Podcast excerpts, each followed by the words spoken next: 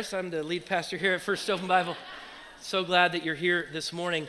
I, I want to preach a word because God has something for us because we have some ministry, but I'm going to buzz through it since God has called us to. But there is a great word that I got to get into this morning for you because I, I know it's going to strengthen you and it is going exactly where we are right now. It's exactly what God has. And I'm so, it's so awesome, right? Anybody who's ever been a pastor, anybody who's ever preached before, a lot of times you prepare and it's not until this very moment right here that you go, yes, that's right. I mean, you could be questioning it all along, right? Am I right? Like you can be preparing all along and you're like, God, I, I believe this is what you want. It's pretty satisfying when you go, yeah, it is what he wanted. Man, it feels good. Amen? Is every, amen. Come, come on, baby girl.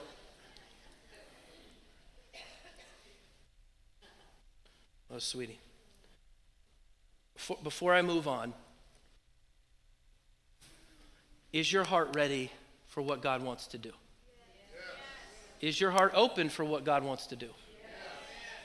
Because if it's not, you won't receive and you'll leave exactly the same you came in. That whole thing that just happened, I cannot explain that in the natural. To me, in the natural, it is so weird. I'm not gonna lie to you, like you, like you ain't thinking that, right? It is weird, but in the supernatural, it's right. I've been on both ends. I've been like, man, that's a bunch of craziness. Then I've been in like, but God, that's a lot of authenticness. No wonder that I can't actually know what you want to do because I'm so stuck in the natural, I never get the supernatural.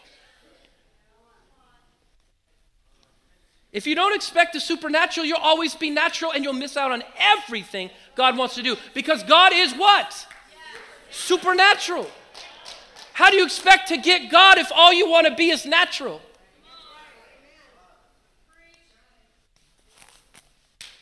It's going to be weird.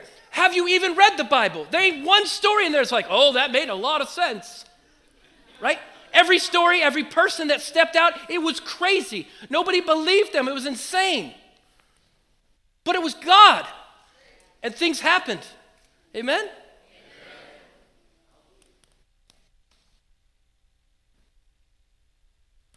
It's not always probable, but with God, it's always possible. Right? Because it's not always just about people, it's not always about natural things. It's always about God and the supernatural things. When His supernatural meets our natural, we are changed. Pastor Mark, thanks for preaching last week on uh, We Are the Church. It was a good word. I listened to most of it. We were driving back hills of Missouri, um, where most people put all of their lawn furniture in their front porch. Uh, y'all laugh if you've been driving through. You're like, wow, do they have any furniture inside of the house? I wonder. I don't know. So, uh, but we were driving and it was going in and out. It was a great word. Thank you for ministering. I appreciate it. We're going to conclude our two month series titled Identity in Crisis. This morning, we're going to place our false labels and our self deception on the altar of God's truth. It's time to embrace who you are and become a living sacrifice that's holy and surrendered to God. Now, this is what's hard for me to understand, church, as a believer. That there are people who hear God's word constantly and have absolutely no desire or, or any intention to change anything about their life based on what they experienced or heard or, or, or hearing God's word. It is so hard for me to see that, not only as a pastor, but as a believer. They choose to have a faith that is stale. See, Romans 10 17 says, So faith comes by hearing, and by hearing the word of God. Now, just hearing God's word alone will never build a strong, confident, and effective Christian. It's not just about hearing God's word. See, if you want strength in Christ, that's going to take place with genuine discipline. Who's going to discipline you? You discipline yourself, right? I have self discipline. I'm going to get into God's word. I'm going to do things differently. I'm going to change stuff in my life. I once did this, but I'm going to choose this. I want to sin, but I'm not going to sin because I'm going to discipline myself to choose God's ways over my own. Strength in Christ takes place through genuine discipline, frequent discipleship, and doing something about your faith. No one's ever met a strong Christian that literally does nothing about their faith. I'm going to be so real today, it's going to be real, real. Here, here's, what it, here's what breaks my heart, church. That people can listen every week to a godly message that no matter how direct, how anointed, how prophetic the word of the Lord is, they have already solved it in their heart that they will never change. Or they think, I don't have to change. They're willingly choosing to identify with their current status, their current mindsets, and their current habits. These people keep living in crisis because they never want Christ to change them. They instead expect Christ to change everyone and everything else around them. And here, here you go, church. Here it is. If you refuse to change, don't expect your life to change. That is so easy and simple. But yet, it's so profound. See, a healthy and godly life is one that is willing to constantly change. Now, I know your neighbor is thankful you are not the same person you were 10 years ago. I, I know that your neighbor is thankful and your family and your friends are thankful you're not the same person you were 15, 20 years ago. Amen?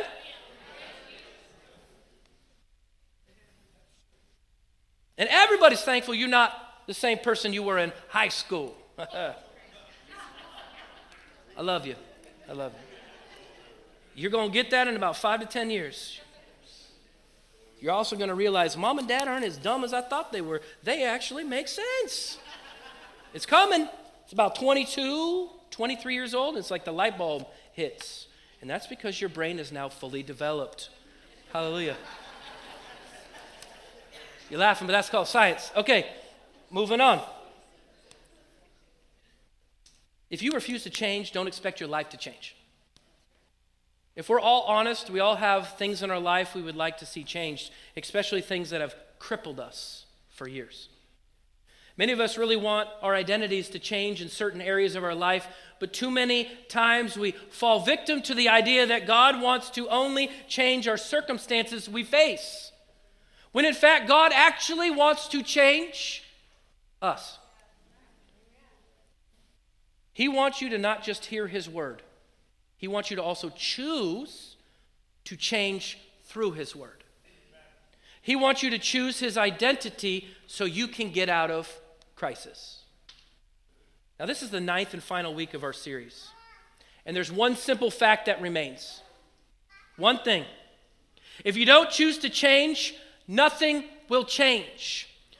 Your identity will remain the same. Your crises will still cripple you. Your mindsets will still bind you. And your perspective will still blind you unless you choose to allow God in and allow Him to change you. Here's the reality Jesus loves you, He has set you free, He has healed you, and He has made you whole. But that reality won't be yours until you choose it to be and you actually live it out. Because without your participation, everything I'm saying and everything I've ever said to you is all just information. But this information with your participation can actually become your real transformation. Amen? She's having church over there all by herself. Hallelujah.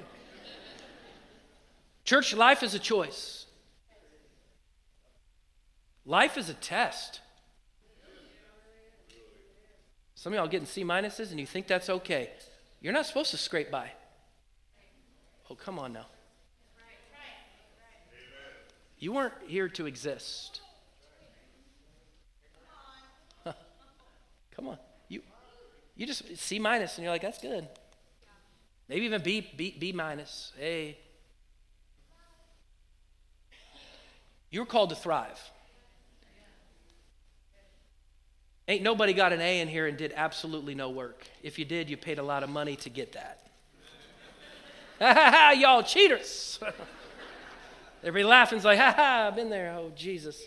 I'm going to lay down an altar before I go. Praise God. Rick says, that's me. Just come to the altar, brother. Come to the altar.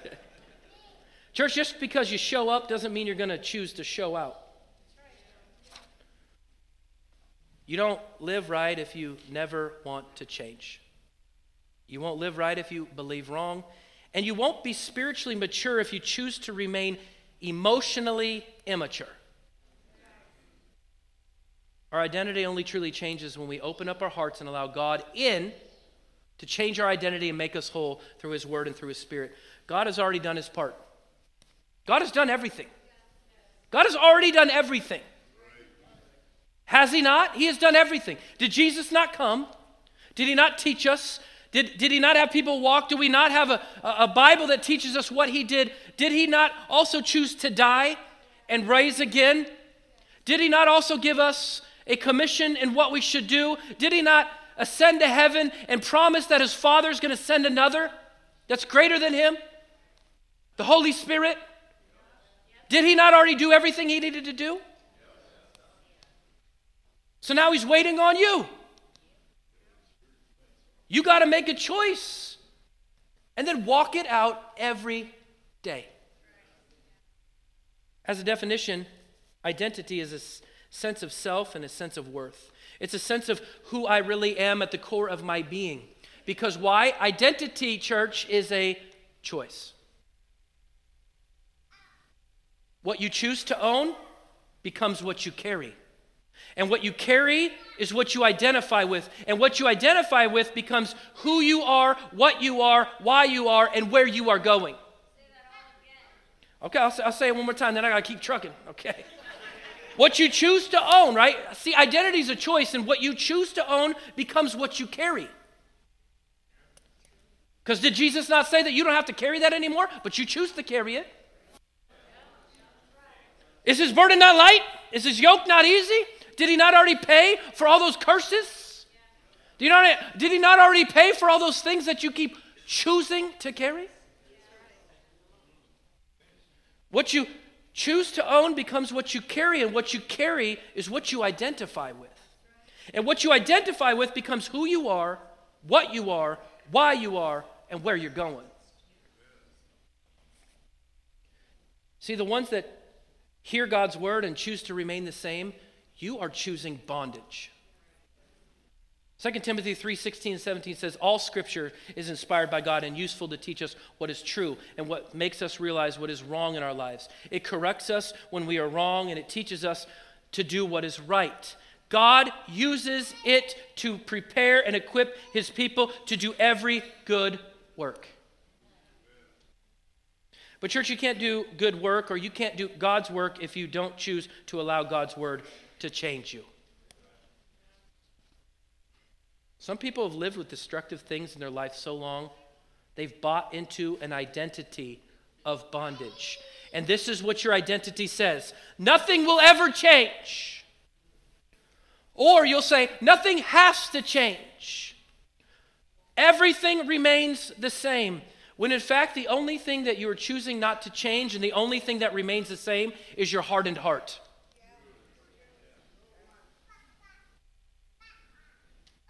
Jesus teaches on some writings from the Old Testament prophet Isaiah, and here's what he says in Matthew 13, verse 15. He says, For the hearts of these people are hardened, and the ears cannot hear. They've closed their eyes, so their eyes cannot see, and their ears can't hear, and their hearts cannot understand, and they cannot turn to me and let me heal them. See, God is able, but are you willing? Eight weeks now of anointed, prayer bathed messages on identity and crisis. But what have you changed to allow God to soften your heart and change your life?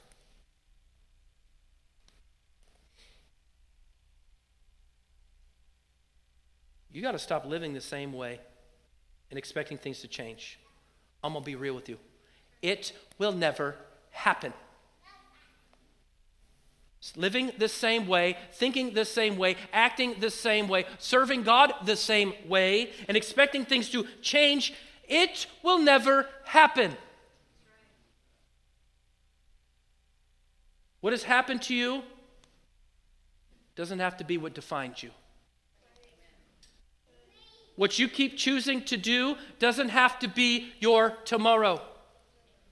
You don't have to own it, keep it, and live with it. God can redefine it.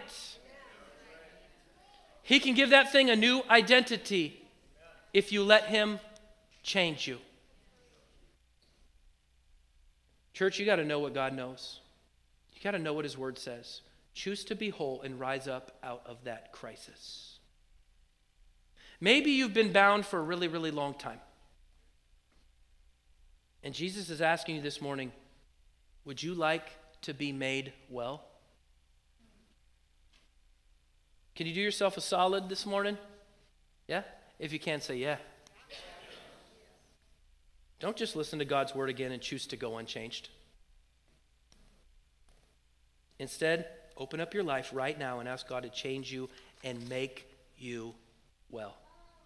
I want you to take a moment here before I get into, into the scripture, the main scripture. I want you to think really quick. What's that thing that God keeps wanting you to give to Him? You know what it is. What's that thing He wants you to keep giving to Him? And that thing He keeps reminding you of.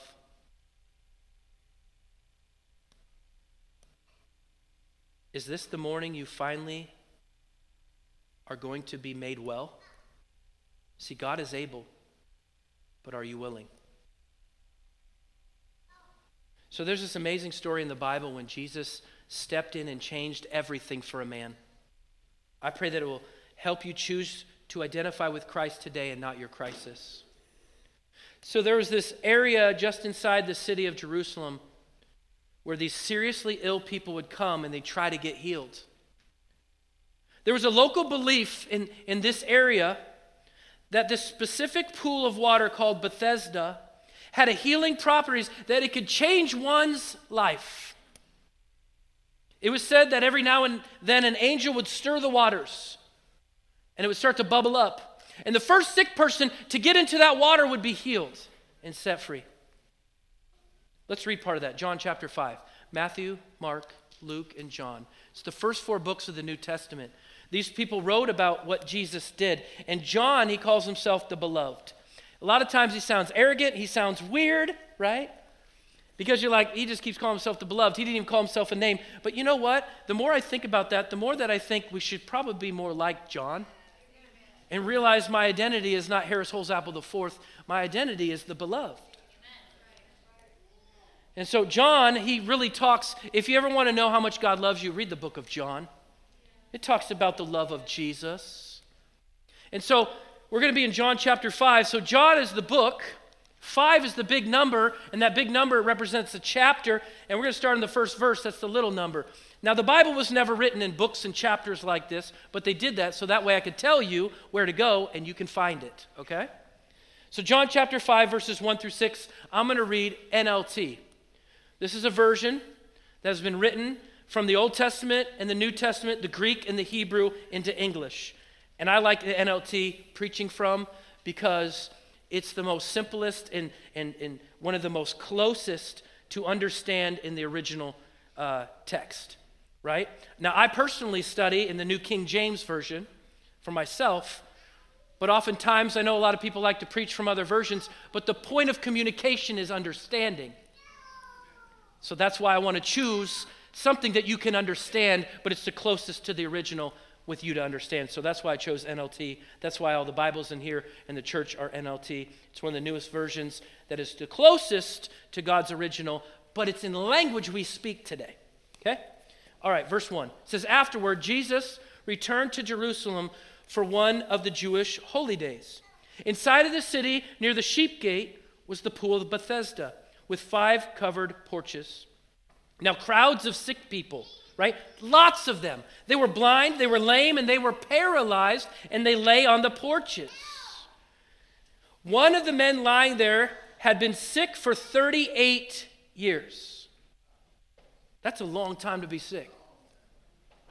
When Jesus saw him and knew he'd been ill for a long time, he asked him, Would you like to get well? What a strange question to ask a man who's been sick for 38 years. Right? Would you like to get well? Right? That's a crazy question. But Jesus never asked a foolish question in his lifetime. Obviously, this question is important for this man to answer. Answer for himself the question Church, look at me. Do I want to get well or not? Following Jesus with your life comes with the understanding that there will be a willing movement that comes from your part. A lot of you are following Jesus from a distance or from a standing position. You can't do that. Jesus is moving. What makes you think you don't have to move? That's not following, that's watching.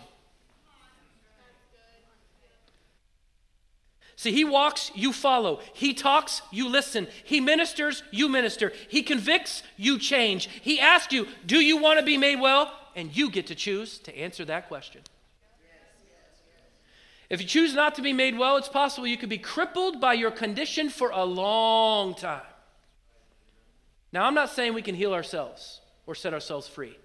That's not true. Inner healing doesn't happen by yourself, inner healing happens by the Spirit of the living God. What I am saying is, Christ has already paid the ultimate price, and you have a daily choice to either pick up your cross and follow Him or stand there and stay unchanged. If you choose the choice, if, if you have this choice to choose the identity, you're going to choose bondage or you're going to choose a life and an identity of being made well by Jesus. Those are your choices. That's the choice this gentleman had. Let's get back to the story. Jesus goes up to this man at the pool with a crippling ailment and he asks him if he really wants to be healed, if he really wants to be changed, if he really wants to be set free, if he really wants to be made whole. Jesus doesn't ask him, Do you want some money for your medicine? Some of you guys are providing natural means for people's needs when they need your supernatural means for their needs. Some of y'all do need to get some money out and help some people. Right? You, you wonder why you're so blessed. It's not to keep it, it's to bless others. How do I know that? Imagine if Abraham didn't do that. Moving on. Jesus doesn't ask him, Do you want some money for your medicine? Uh, there's a great Walgreens just around the corner, right? Right? They might even have AC in there. I know it's the Middle East, it's hot in here. Hallelujah. I'm just playing. That's not true. This is a joke, okay? Uh, Jesus doesn't say, Do you want to not be crippled anymore? That's not what he asked him. He didn't simply take away his horrible circumstances. Jesus asked him a more important question. Now, the word made well in the Greek here, it means this quote, to be restored to wholeness to be restored to wholeness. So Jesus didn't offer the man to just feel better. Anybody in here sick of just feeling better? Anybody sick of just constantly taking medicine to feel better for a moment when the, when the actual healing hasn't taken place?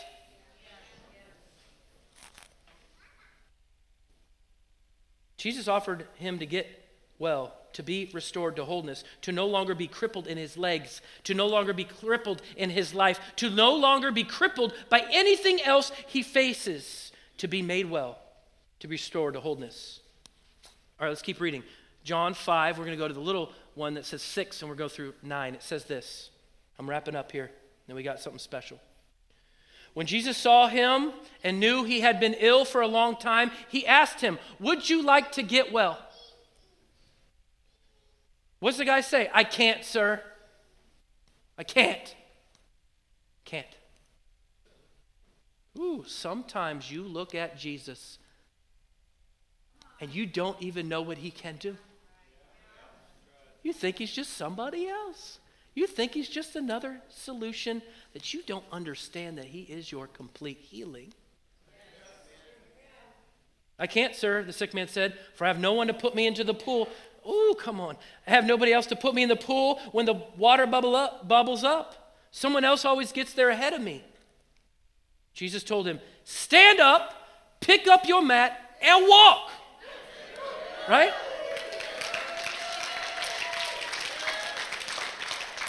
See, instantly it says the man was healed. He rolled up his sleeping mat and began walking. Now, notice this, church. The first thing Jesus says to this man is something this man could never do on his own. Something this man has tried for 38 years stand up and walk. Jesus can do something in you instantly you could never, ever do within yourself. But you got to say, God, you got to have it. You're the only one that can do it. I need you to make me well because I can't do it on my own. And I love this about the second thing. What else happened in this story? Jesus didn't merely just say, stand up and walk. Hear me, church. Jesus also said to this crippled man, pick up your mat. Now, why on earth did Jesus say that? Pick up your mat, right? Oh, don't you answer it. I'm preaching.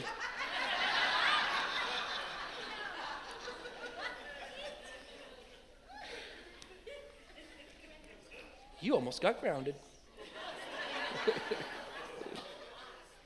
now, why on earth did he say that? I love what Reverend G. Campbell Morgan said. He's a British evangelist and a Bible teacher. He said the reason why Jesus asked him to pick up his mat is this quote, in order to make no provisions for a relapse. End quote. Come on now. This man might have said to himself, I'm healed, but I better leave my mat there so I can come back tomorrow in case I may need it. If he said that, he would have been back there on his mat the next day living in his crisis again. But he did not. Jesus said, Take up your mat, get rid of it, don't leave it there. Church, if Jesus sets you free and makes you well, do not make provisions for a relapse. Do not make any provisions to go back on what Christ has already healed you from. Do not go back to the crisis Jesus delivered you from. Be changed, be whole, and be free. Now, many people fail in this part of the process. This is actually the part of the process you're in control of. Some of y'all have been healed and set free, and you didn't pick up your mat. You just walk right back there the next day. Come on now. Now I'm preaching, church. Maybe you need to go home today and pour out the liquor, pour out the alcohol. Maybe you need to go home and get rid of the drugs. Maybe you need to burn the destructive bridges that are behind you. Say no to the friends that keep luring you into evil. Stop making excuses and start making changes.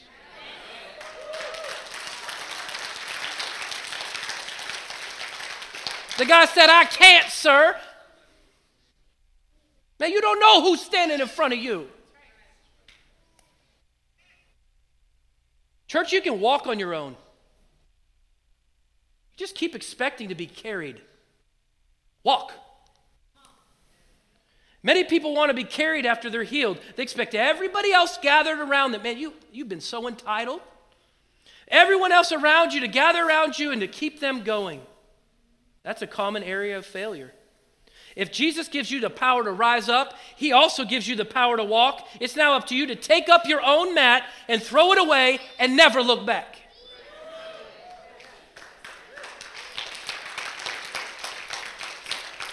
Hebrews 12, 2 says this We do this by keeping our eyes on Jesus, the champion who initiates and perfects our faith. You don't do it looking back what God's already done and then going and lay down there again and get into the same crisis. You pick it up, you walk, and you keep walking. You might fall, your legs might hurt again, and you might get on the ground, but Jesus pick you back up. Then it's your job, pick that mat back up again and keep on walking. Lasting change doesn't happen when only our circumstances change. You got to change how you pray. You keep praying for a circumstance when God wants to actually change you. Maybe that circumstance in your life is to grow you. It happens. See, lasting change happens when you make the determination within yourself to ask God to change you. Church, do you want to be made well? See, God is able, but are you willing? Now, before we go today, we got, we got somebody going to bring a short and powerful word here about her life. This, this week, a sweet lady came into the office and started talking about the Lord and, and shared uh, part of her testimony and how she was delivered from a long time addiction. She tried over and over and over and over and over again to quit on her own until one day Jesus changed it all. She picked up her mat and she never looked back. Miss Marilyn Kelly, will you please come and share part of your story? Amen.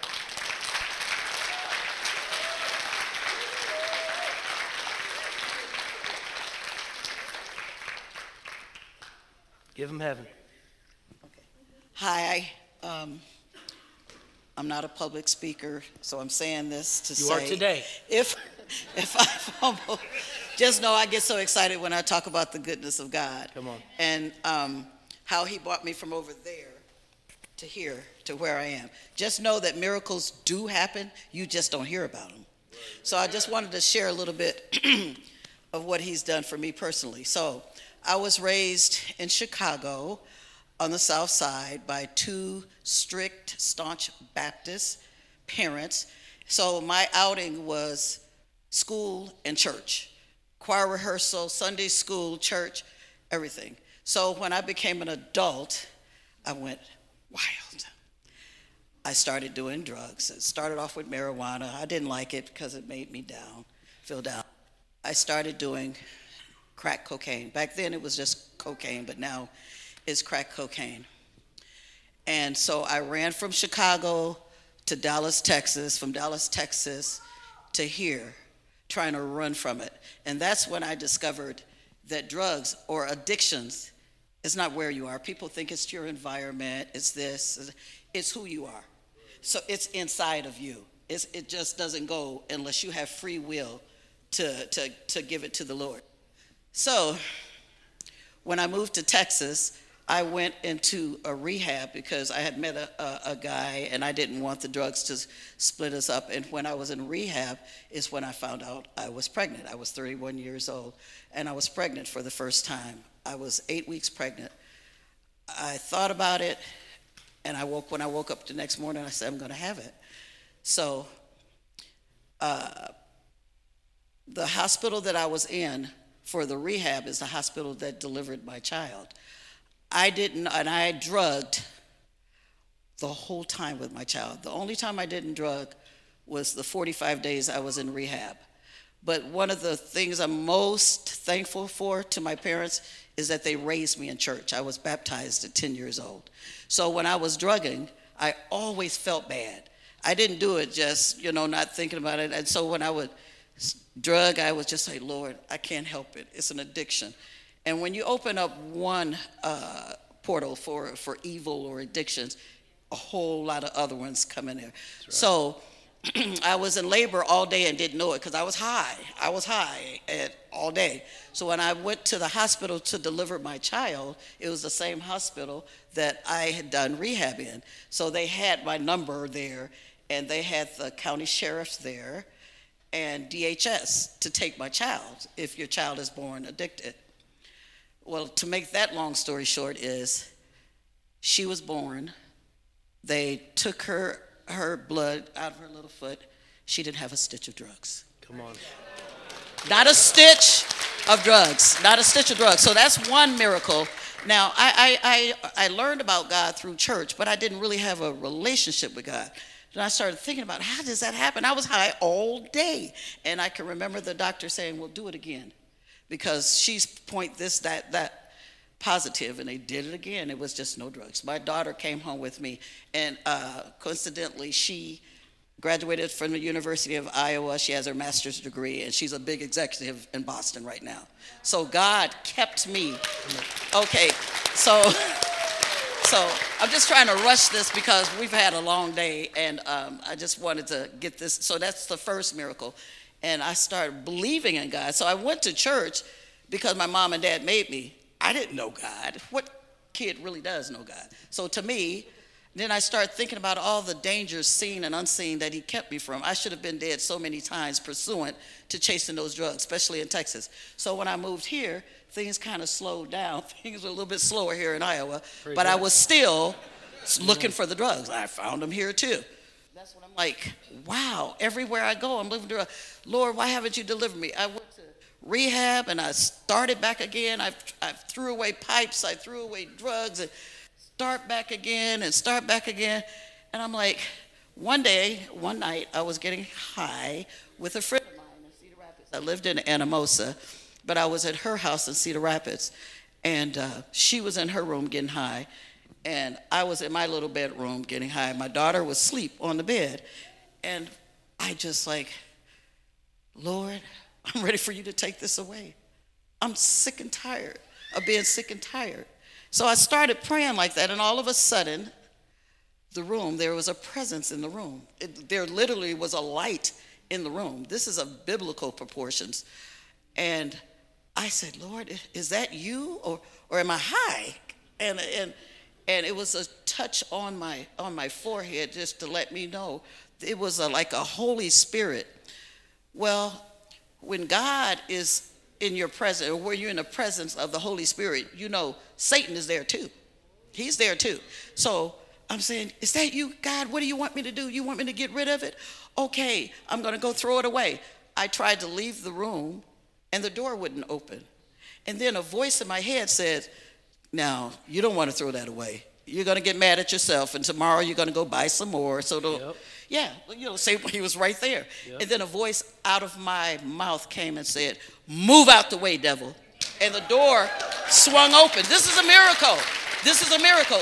The door swung open, and I got rid of the drugs, and I did, and came back, and there was like a chant. To me, it seemed like it lasted for an hour, but I said, Yes, Lord, I'm ready for you to take this away. He said, It's your will. And I'm like, Yes, Lord, take it off of me. I don't want it anymore. I'm tired of hurting my mom and my dad and lying and, uh, and just all of the bad stuff that comes with it. And so this went on for a few minutes. And then it's like somebody, he took a, a shield off of me. It started from my top of my head and it peeled down through my body, all the way through my body. And to me, I believe that my body was elevated, my spirit was elevated out of my body. And from that day on, I've never been to a, a, a narcotic anonymous. I've never, I've never dreamed about it. I don't think about it. Okay, I don't think about it. I don't dream. Thank you. I don't. I don't dream about. It was gone instantly. The next day, that when my girlfriend got up, she was like, Meryl, what's wrong with you? I said, I had the weirdest experience. She said, Well, first of all, you're glowing. It was almost, it made me think of Moses when he went, you know, I'm not saying that I'm holier than thou, but there was a, a, a look, there was a presence on me for a long time.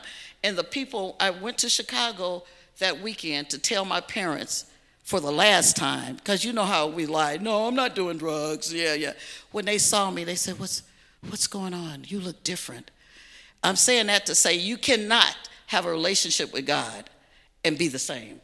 I don't talk the same. I don't walk the same. I don't do the same thing. He delivered me. So the first miracle was my, my daughter who didn't have a stitch of drugs. And the other miracle is where he came to where I was in a house on the, on the northeast side of Cedar Rapids. So it's the trick of the enemy when he tells you it's too late for you. And long as you've got breath in your body, That's long right. as you can get up, come on. He will never give up on you, so don't give up on him. He may not be there when you want him, but he's always on time. He's always on time. When I tell you that after that, after that experience, and that was 31 years ago. Come on now. The cigarettes left. The the the the bad language, you know, the cursing and all of that left. Then I became a foster parent. I had 31 teenage girls, and I'm on board number 76. And I'm very successful with it. So, what God had for me was for me. Now, this may not be for you, but this may reach one person who's struggling and thinking that, oh, I can't go to church. I can't ask God to do this because I wasn't going to Him when I was well. That's just a trick of the enemy. Right. He loves you. Uh, Satan didn't create you, so he has no control over you. It's free will. And when I gave it up to him And I'm like, what makes this time so different, Lord? I've tried to get this stuff up so many times and it didn't happen. But He knows. He knows your thoughts, He knows your heart. Yes. And that's when I said, God wasn't with me, He was carrying me. There was only one set of footprints in the sand. He was carrying me. So that's I just wanted to share that with you. If it reaches anyone, just know. And if you need help with something, don't be ashamed. I told God, deliver me from this, and I'll never be ashamed to tell the story. Amen. That's my story, and I'm not ashamed of it. Amen. Thank you.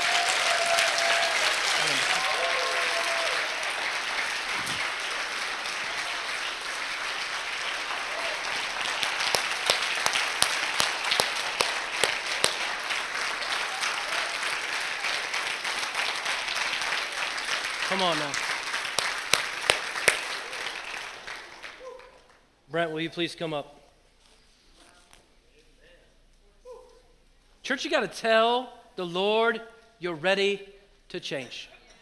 I know we're going late. You got to leave, leave. But there's ministry to be done in just a moment. You got to tell the Lord you're ready to be made whole. Ready to stand up and walk and no longer be crippled by what ails you Pick up your mat and walk. See, John 8 36 says, So if the Son sets you free, you'll be free indeed. God's saying to us this morning, it is possible for your identity to change. Stop the excuses and why you won't change. Get to the point that you choose to give God access to your life to make you well. Then take up your mat and follow Jesus. Now, 2,000 years ago, Jesus was hanging on a cross. And he said three amazing words that cause triumph in every believer's life It is finished. John 19 30 says, When Jesus had tasted it, he said, It is finished. Then he bowed his head and gave up his spirit. Jesus paid the ultimate penalty for us, and when he rose from the grave three days later, he broke the power of sin, sickness, death, addiction, anything, and hell itself once and for all. Now we get to the point we finally surrender completely to God and we say to Jesus, I want to be made well. And we say, I choose you. That's when Jesus steps in and says, You are made well. Now get up, take your mat, and walk. Follow me. When God does a work in your life, it is already done. But the choice is now yours. Will you choose to live out that life or not? Now, we have all things in our life that we'd like to be changed, especially things that have crippled us for years. Many of us even want our identities to change, but too many times we fall victim to the idea that God only wants to change our circumstances. But when in fact, God actually wants to change you. He wants you to not just hear His word, He wants you to also choose to change through His word. He wants you to choose His identity so you can get out of crisis, just like it happened for Miss Marilyn. Now, this is the final sermon on identity and crisis, and the simple fact remains alone. If you don't choose to change, nothing will change. Your identity will remain the same. Your crisis will cripple you. Your mindsets will bind you. Your incorrect perspe- perspective will still blind you unless you choose to allow God in and allow Him to change you. But the reality is this Jesus loves you. He does. He died for you. He set you free, He's healed you, and He's made you whole. But the reality will not be yours until you choose it to be and you actually choose to live it out. Fellow humans, life's a choice, life's a test. So, what are you really willing to give to Christ? Will you stand? Michael and your team, will you come and line the front and face the church, please?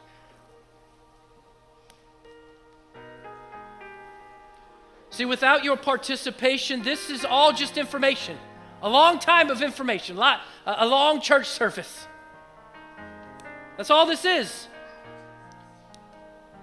But this godly information with your participation, I'm telling you, church, it, it can become your incredible transformation. If you want that, come now. Come now. Line in front of them. Come now. Face these people down here that have been praying. Come now. If you want to be transformed, if you want to be made whole, if you want to be made well, if you're tired of being in the same thing all the time, if you're tired of these cycles, if you're tired of just picking up your mat and then going back to it, if that's you, if you want to come, come now. Come now. We're going to pray for you. Come now. Come now. Come now. Michael and team, just start here, actually. This is anointing oil. All this represents is the power and the presence of God. Ladies, will you, will you, will you move around and minister to multiple? Go ahead and lay hands. Just minister, walk around. I'm going to say one more thing.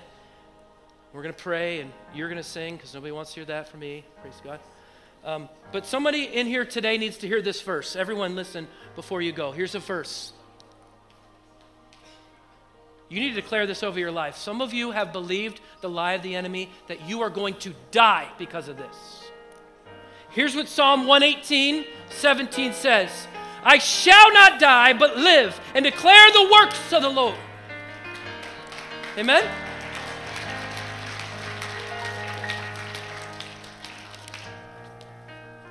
Church, if you want to stay, you can stay. If you want to go, you can go. But if you stay, I'm going to ask you to either come up here and get ministered to these people that want bondage in their life to be broken. They want to be made well, they want to change.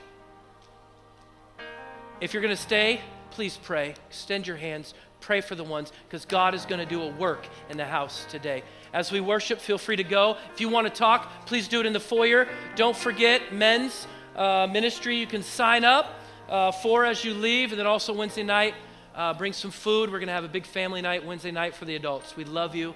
We're so glad and excited for what God is doing in the house. Amen.